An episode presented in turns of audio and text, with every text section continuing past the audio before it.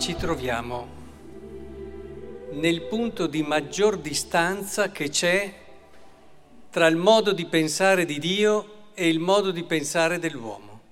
Non c'è mai stato in tutta la storia un punto dove questi due modi di pensare erano così distanti.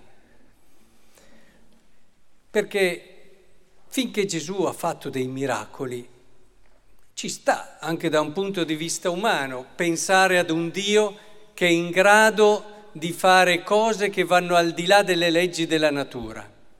Finché Gesù aveva parole di sapienza che metteva a spalle al muro i sapienti del tempo, ci sta che un Dio la sappia più lunga di quelli che possono essere i dotti e i sapienti del tempo. Quando Gesù si faceva vicino anche ai peccatori, ci può stare, sì, per una mentalità farisaica si fa un po' fatica perché abituati com'erano alla logica della legge, di un do des che in un qualche modo era sempre stato a loro insegnato, anche se anche nella loro prospettiva pian piano si stava insinuando, anche recuperandolo dai profeti, un'idea diversa, però ancora ci poteva stare un Dio che sorprendeva tutti e anche in questo si dimostrava più grande ancora, perché era capace anche di perdonare. Ma un Dio che muore in croce, no, non ci sta con la nostra testa. Un Dio che realizza appieno quello tutto e compiuto, quella che era la sua missione, morendo in croce in una condizione di povertà e di debolezza estrema, non ci sta.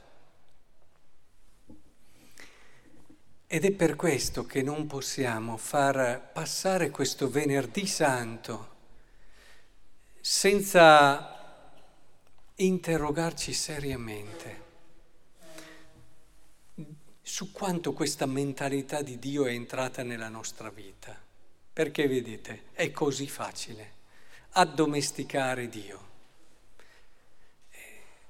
È facile anche un momento come questo buttarlo tutto sulle grandi piaghe di Gesù, sul sangue che ha versato, su tutto. Ci sono degli studi sulla sindone che sembrano, non lo so come definirli, però un qualcosa che vuole strappare quel grido: ma quanto hai sofferto Gesù?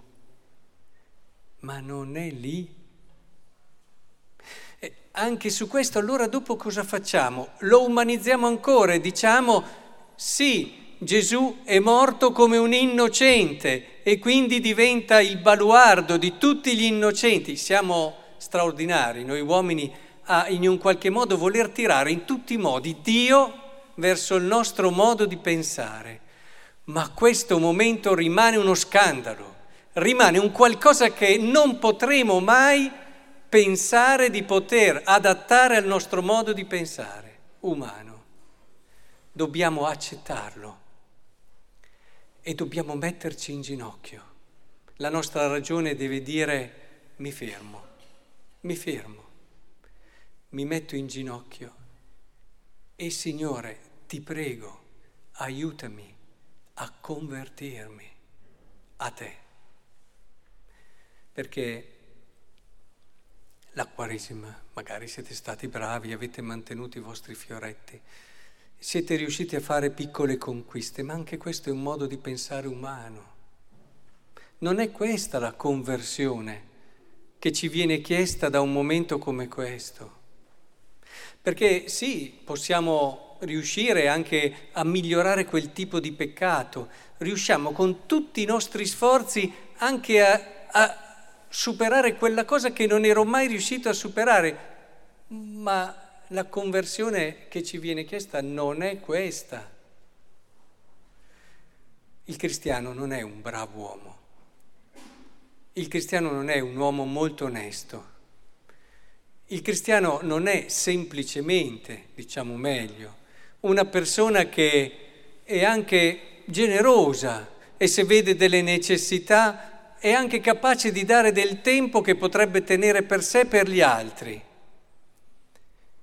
Il cristiano, se si converte e mette il suo cuore a disposizione di Dio, ti prego, converti il mio cuore, è un uomo come tutti gli altri, che però, proprio perché ha capito che da solo non può fare questo grande salto, affida a Dio e si mette in cammino. Signore, ti prego, aiutami a pensare come pensi tu. Aiutami cioè a convertirmi. Questa è la conversione. Se alla fine di questa Quaresima siete riusciti ad entrare in questa consapevolezza che la conversione è questa, cioè Signore aiutami a pensare come pensi tu, e i santi ce lo fanno vedere, no? Un Don Puglisi che guarda con amore chi gli sta sparando per ucciderlo, un San Francesco che benestante rinuncia a tutto quello che ha per darlo ai poveri e scegliere il tesoro più grande, un Sant'Ignazio con quella che è la sua storia coraggiosa che parte da un momento di difficoltà e lui che era anche molto orgoglioso e vanitoso e riesce a capire che tutto questo è proprio vanità e sceglie una vita per Dio e per gli altri. Ma abbiamo anche tante belle famiglie, Gianna Beretta Molla, con coraggio, un coraggio straordinario, capisce che la vita è la prima cosa in assoluto, dietro a tutti i buoni ragionamenti che hanno anche senso, umani, però sceglie la vita, sceglie sempre la vita. E così potremmo continuare.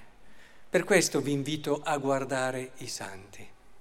E dopo che avrete letto 100, 150 biografie, comincerete a capire che c'è uno spirito comune, una sapienza comune.